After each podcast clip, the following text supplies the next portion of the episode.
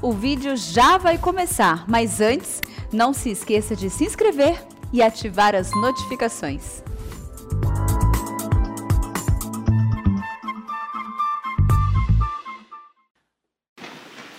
Meus irmãos, eu quero falar com vocês sobre esperança. Esperança. Não sua sogra, porque ela é a última que morre, né?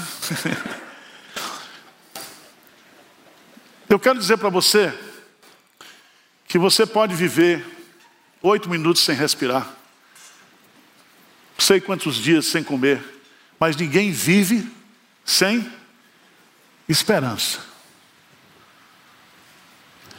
E existe no mundo as circunstâncias, aqueles que são assassinos da nossa esperança. Mas Deus nos regenerou para que nós tivéssemos uma viva esperança. Então, o sermão de hoje à noite é o seguinte: eu tenho, repete comigo, eu tenho uma viva esperança. Pronto. Não vou pregar mais. Pronto, vamos embora. 1 Pedro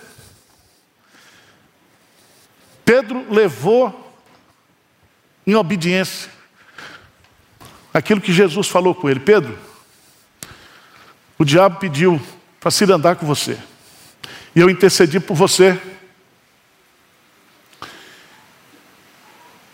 para que a sua fé não desfaleça. Depois, quando te converteres, fortaleça os teus irmãos. E Pedro escreveu essa carta para fortalecer, para encorajar Então, gente, nós somos o povo da esperança. Lá em Zacarias diz que o povo de Deus é prisioneiro da esperança. E a nossa esperança não é um sentimento, a nossa esperança é uma pessoa. Bendito aquele cuja esperança é o, o Senhor. Ele é a nossa esperança. Por isso que ela é viva, é imortal. Vamos ver lá. Estou falando muito antes de pregar, imagina na hora de começar a pregar. 1 de Pedro, capítulo 1, a partir do versículo 3. Lê comigo esse versículo, por favor. E deixa a Bíblia aberta que eu vou expor ponto por ponto. Vamos lá? Bendito o Deus e Pai de nosso Senhor Jesus Cristo que, segundo a sua muita misericórdia, nos regenerou para uma viva esperança, mediante a ressurreição de Jesus Cristo dentre os mortos. Ponto. Deus deve ser louvado, Deus deve ser elogiado por nós. Nós devemos bem dizer a Deus por aquilo que Ele fez por aquilo que ele é. E o que, que ele fez? Por causa das suas muitas misericórdias, ou da sua muita misericórdia, ele nos regenerou, ele nos fez novas criaturas. Para quê? O que, que diz aí? Para uma viva esperança. Então, se você é regenerado, se você é um crente mesmo, raiz, crente, Deus fez de você filho dele para que você tenha aqui uma viva esperança. E essa viva esperança tem uma herança. Essa viva esperança está fundamentada na ressurreição de Cristo. Porque Cristo ressuscitou, nós temos esperança. Porque se Cristo não houvesse ressuscitado, não haveria fé, mas ele ressuscitou. Ele venceu a morte, ele venceu o diabo, ele venceu tudo. Nós somos em Cristo mais que vencedores. Mas veja no texto que ele nos regenerou para uma viva esperança. Baseado na obra de Jesus Cristo. Versículo 4 para uma herança incorruptível, sem mácula, inacessível, reservada nos céus para vós outros. Veja bem, essa viva esperança, ela traz para nós uma herança. E essa herança não é aqui nesse mundo. A nossa herança está guardada no céu. Amém? Essa herança, ela tem três características. Veja no texto. Ela é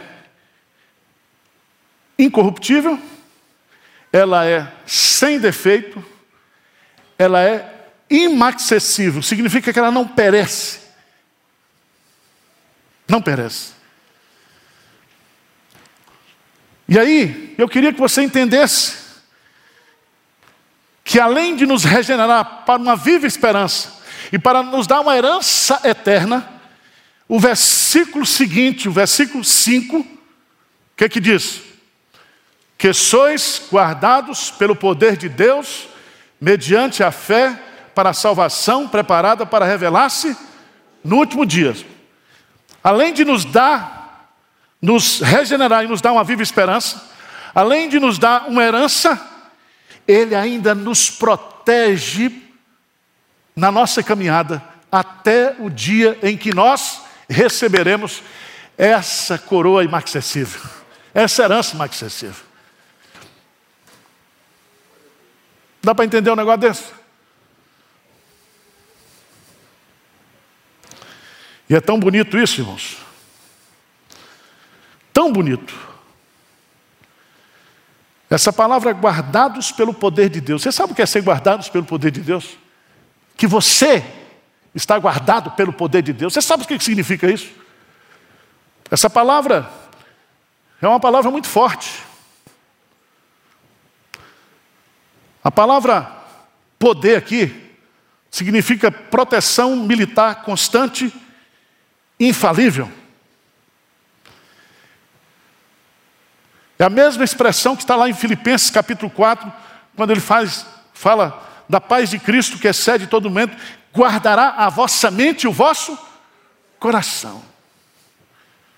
Aqui você não está vendo, não, mas aqui nós estamos cheios de anjos. Você não acredita nisso, não, né? O Senhor é quem te guarda. Ele guardará a tua entrada e a tua saída desde agora para sempre. Sempre. Então, meu irmão, o que é que eu tenho que fazer? Aí vem a sequência do texto. Pedro é o apóstolo da esperança. Pedro está escrevendo para um povo que estava sofrendo, que estava sofrendo perseguição do governo. Vocês estão com medo de perseguição? Estão com medo? Nós somos uma igreja martírica. Fica com medo, não. O maior privilégio será você morrer por Cristo. Eu estava vendo o que fizeram com as missionárias lá no Afeganistão. Aquilo ali, elas estão sendo, tendo a honra, o privilégio de morrer por Cristo. Porque elas partiram para a eternidade e está tendo festa do céu para elas, e a coroa que elas têm, o Talibã não tem. Não tem. Pensa nisso.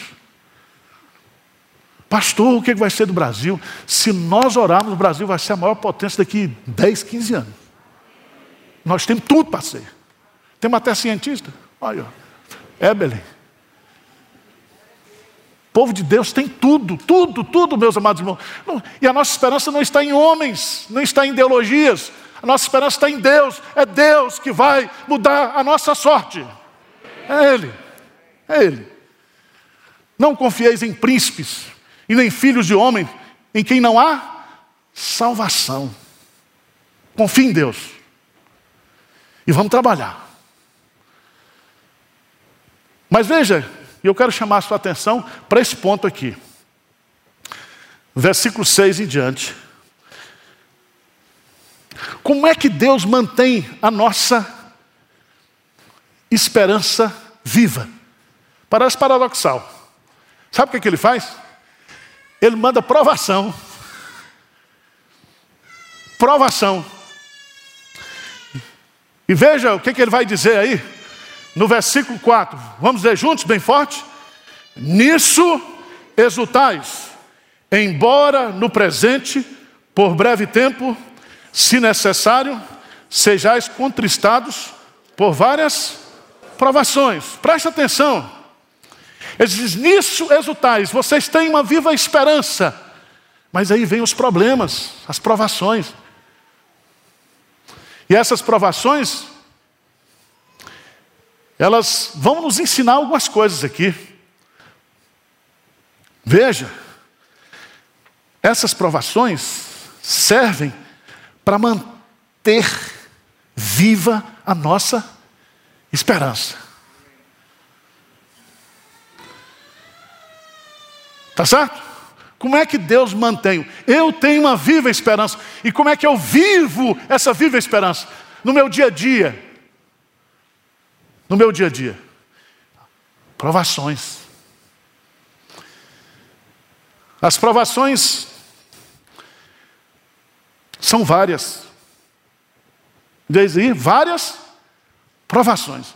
É provação em casa com a família, é provação no emprego, no trabalho, é provação nos relacionamentos, é provação na igreja, é provação na fé, é provação de todo lado. São várias. E quando um crente entra numa aprovação, já está saindo de outra. E quando ele está no meio, no meio de uma aprovação, ele sai e já tem outra esperando. É desse jeito. A gente vive no fogo. No mundo tereis o quê? Aflições. Enquanto nós estivermos aqui, é aflição. É aflição. Essas provações são variadas, essas provações são passageiras, por breve tempo. Por breve tempo. O que, que significa 80, 90 anos aqui na terra com a eternidade? Nada. Então isso aqui é o que? Breve tempo. As provações são necessárias, diz assim, se necessário. Então presta atenção. Crente cabeça dura.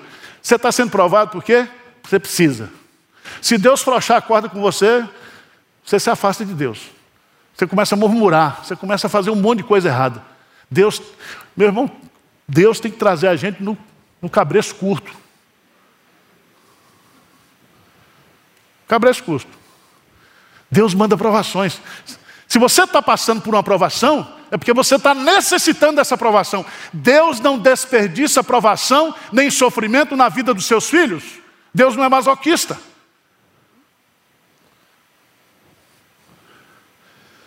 As provações elas entristecem. Veja aí, sejam o quê? Contristados. Sejam contristados. Eu estou sofrendo, você está dando risada. Não é assim não. Não é assim. Você fica triste, você chora, dói. Veja quantos irmãos nossos enlutados, passando nesse ano de pandemia. Dói. Dói. Nós sabemos que os nossos que morreram em Cristo estão no céu, estão melhor do que a gente. Mas tem o luto, tem a dor. Um dia Deus vai enxugar dos nossos olhos todas as lágrimas, ou toda a lágrima. Mas enquanto não chegar esse dia, Vamos chorar. Dói. Somos entristecidos. Mas as provações, elas são pedagógicas. Pedagógicas. Veja no versículo 7, o que, que diz aí? O que, que diz? Para que uma vez confirmado o valor da vossa fé, muito mais preciosa que o ouro perecível, mesmo apurado por fogo, redunde em louvor, glória e honra na revelação de Jesus Cristo. Veja bem, ele usa a aprovação para purificar o que é a nossa fé. Nós temos uma fé impura, cheia de defeitos, cheia de coisas. Então vem a aprovação, aí você, sua fé é provada. Como Orives, que ao colocar o ouro, ele tira as impurezas. E uma coisa que é lindíssima aqui, que Pedro vai dizer, a nossa fé é o quê? Preciosa. Como ele vai dizer que o sangue de Jesus é precioso, como ele vai dizer que as promessas de Deus são preciosas. Então, se existe um valor que você tem, é a fé que você tem. E Deus vai purificar a sua fé através das provações. Mas Ele usa, através do fogo da provação, a nossa fé se revela mais preciosa do que o ouro. E essa fé testada e valiosa resulta em louvor e adoração. O poeta Dante disse que todo sofrimento de crente vira música, vira poesia. Quer ver crente fazer poesia? Apanha, bicho. Veja os salmos. Por que, que Davi foi o maior poeta sacro? Porque ele sofreu, foi provado, foi testado. Tá certo, gente?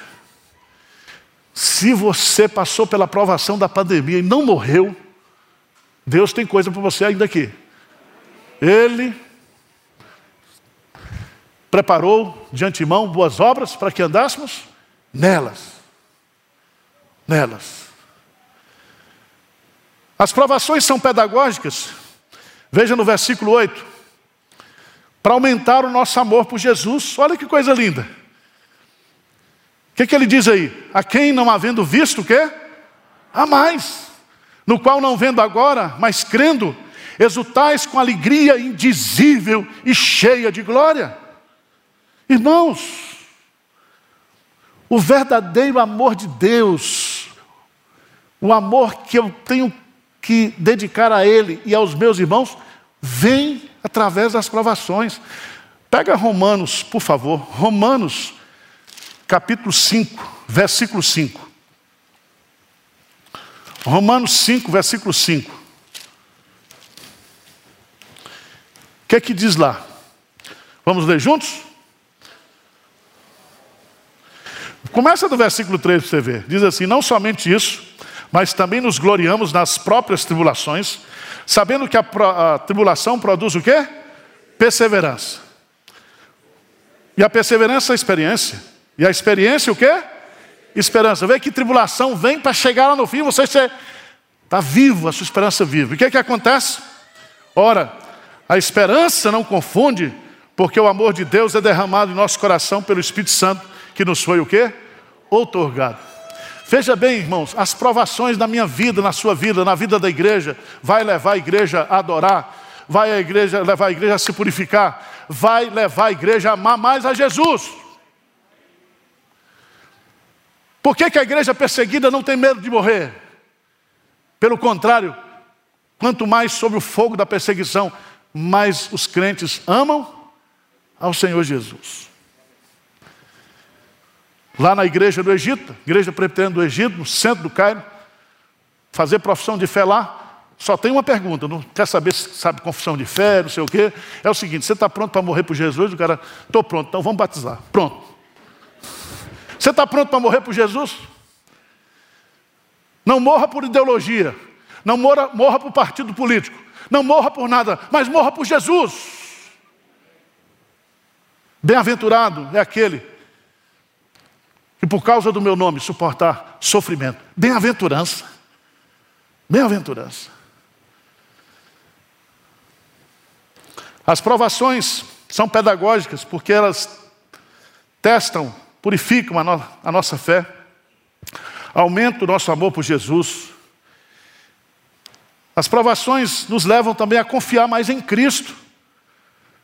O crente vive pela fé, e a fé vê o invisível, a fé crê no incrível, a fé recebe o impossível.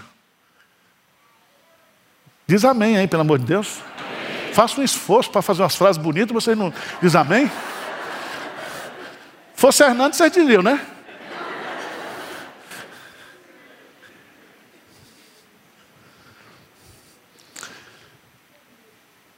Mas o que eu acho mais lindo isso aqui, irmãos, é que essa fé provada, ele diz assim: nisso exultais. Nós temos que nos alegrar. Nós temos que exultar a Deus. Tá certo? Você está aprovado, meu irmão? Cante louvores. Cante. Cante, louve a Deus. Pastor, estou numa situação, eu recebo cada mensagem aí, que eu só não me suicidei porque eu não tenho esse, essa intenção. Eu tenho mais para homicídio. Suicídio, não, homicídio eu tenho.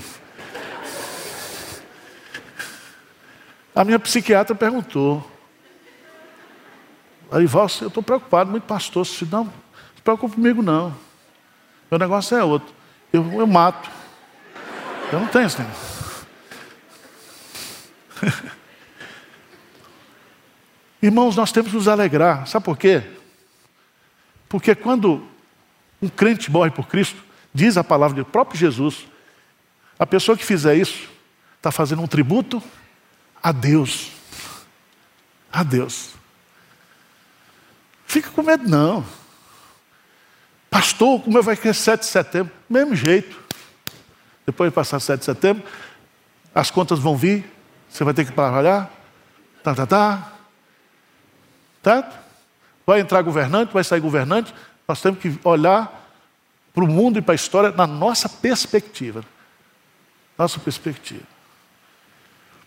Tem muito discurso de pastor aí que é falso, viu? Narrativa de interesses, não do reino de Deus. Não se deixe enganar. Acautelai-vos, disse Jesus. Acautelai-vos. Quem vai mudar o Brasil e vai nos dar um tempo de paz, de prosperidade é Deus. É Deus. E Ele pode usar qualquer maluco. Ele usou Ciro para trazer o povo de volta. Ele usou Nabucodonosor, chama Nabucodonosor de meu servo. Por isso que nós temos que orar pelas autoridades. Por isso que Paulo disse que nós temos que pagar tributo, imposto. Mas só o povo de Deus tem esperança. E essa esperança é uma viva esperança. Eu tenho uma viva esperança. Para encerrar,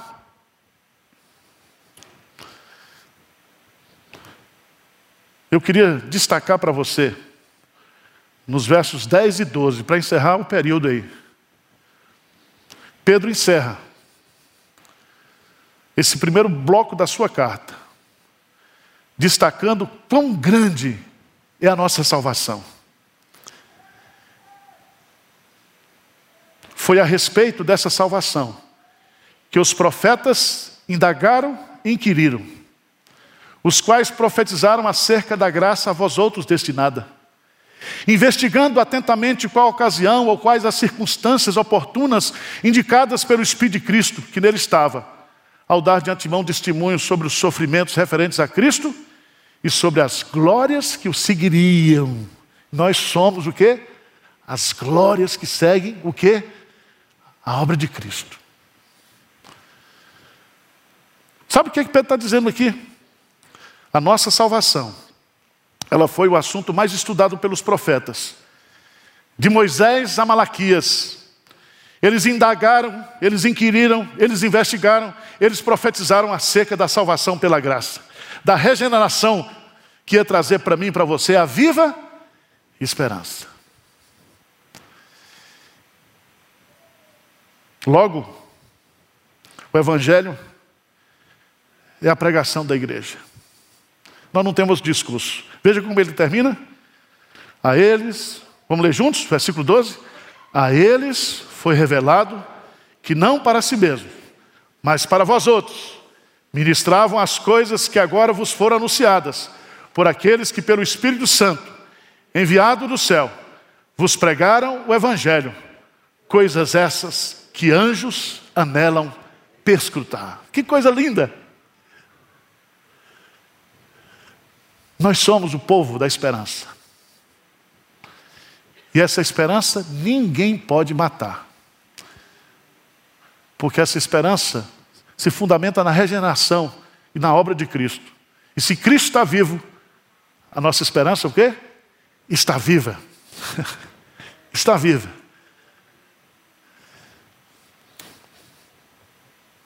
Duas aplicações práticas para a gente encerrar, para tomar ceia. Certo?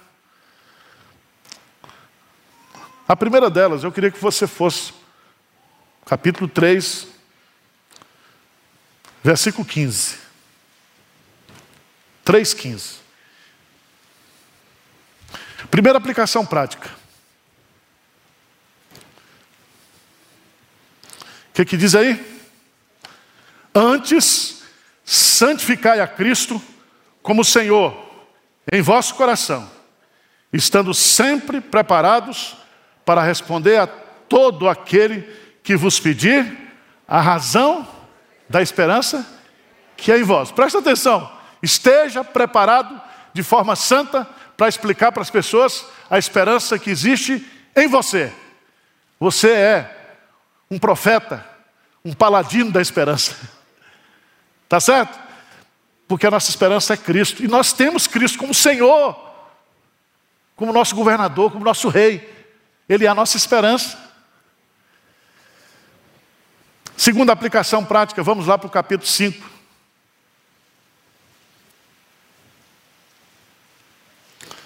Versículo 10. Vamos ver 9 e 10. Vamos lá, bem forte. 9 e 10. 5, 9 e 10. O que é que diz? Resisti-lhes firmes na fé, certo de que sofrimentos iguais aos vossos estão se cumprindo na vossa irmandade espalhada pelo mundo. Ora, o Deus de toda graça, que em Cristo vos chamou à sua eterna glória, depois de teres sofrido por um pouco, Ele mesmo vos há de aperfeiçoar, firmar, fortificar e fundamentar a Ele seja o domínio pelos séculos dos séculos. Amém. Irmãos, que coisa linda. Deixa de mimimi, tá? Deixa de mimimi. Você não está sofrendo nada. E Pedro está dizendo: vocês estão sofrendo e todo mundo está sofrendo. A irmandade toda no mundo está sofrendo. Porque tem gente que acha que o sofrimento dele é o único. Pergunta, Deus, o que, que eu fiz? Por que, que eu estou sofrendo? Meu irmão, não está sofrendo nada. Quem já levou tapa aqui pelo nome de Jesus? Quem já apanhou aqui pelo nome de Jesus? O máximo que você faz é vir para a igreja.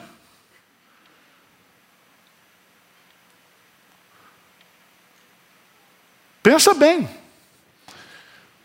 Mas quando vem a aprovação, Ele está conosco. E esses quatro verbos aí são assim, biotônico, fontoura, misturado com emoção escótica, oxigenol.